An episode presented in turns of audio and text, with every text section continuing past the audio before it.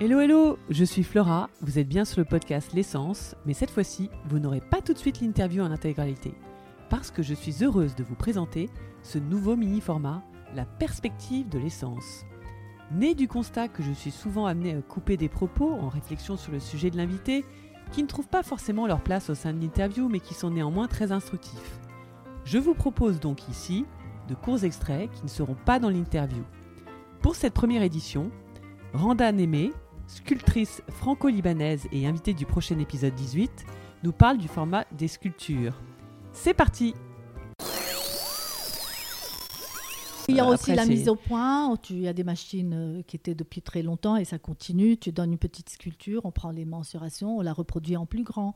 Oui, Ça existe beaucoup. Il y a beaucoup de choses tec- en, en technique pour la sculpture qui devraient encourager les gens à continuer la pierre, mais malheureusement, au contraire, les gens n'en font pas.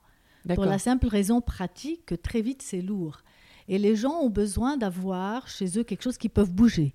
Oui, Donc, euh, si chaque fois que tu veux bouger ta table, si elle est en pierre, il te faut trois personnes, tu ne l'achèteras pas. Tu ne l'achèteras pas. ah oui, d'accord. oui, enfin, oui. on parle de la sculpture utilitaire maintenant. oui, oui, oui, désolé de. Bon, non, non, désolé, non, non, non, pour- au contraire, au contraire, je te dis, c'est pour ça. Mais quand quelqu'un aime la sculpture, achète une sculpture, il a envie de la voir. C'est pas pour la déplacer tous les jours.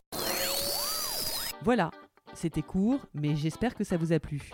N'hésitez pas à me donner votre avis et comme toujours, mettre des étoiles si ça vous a plu, partager le podcast et émettre des commentaires. À très vite pour l'entretien intégral de Randa.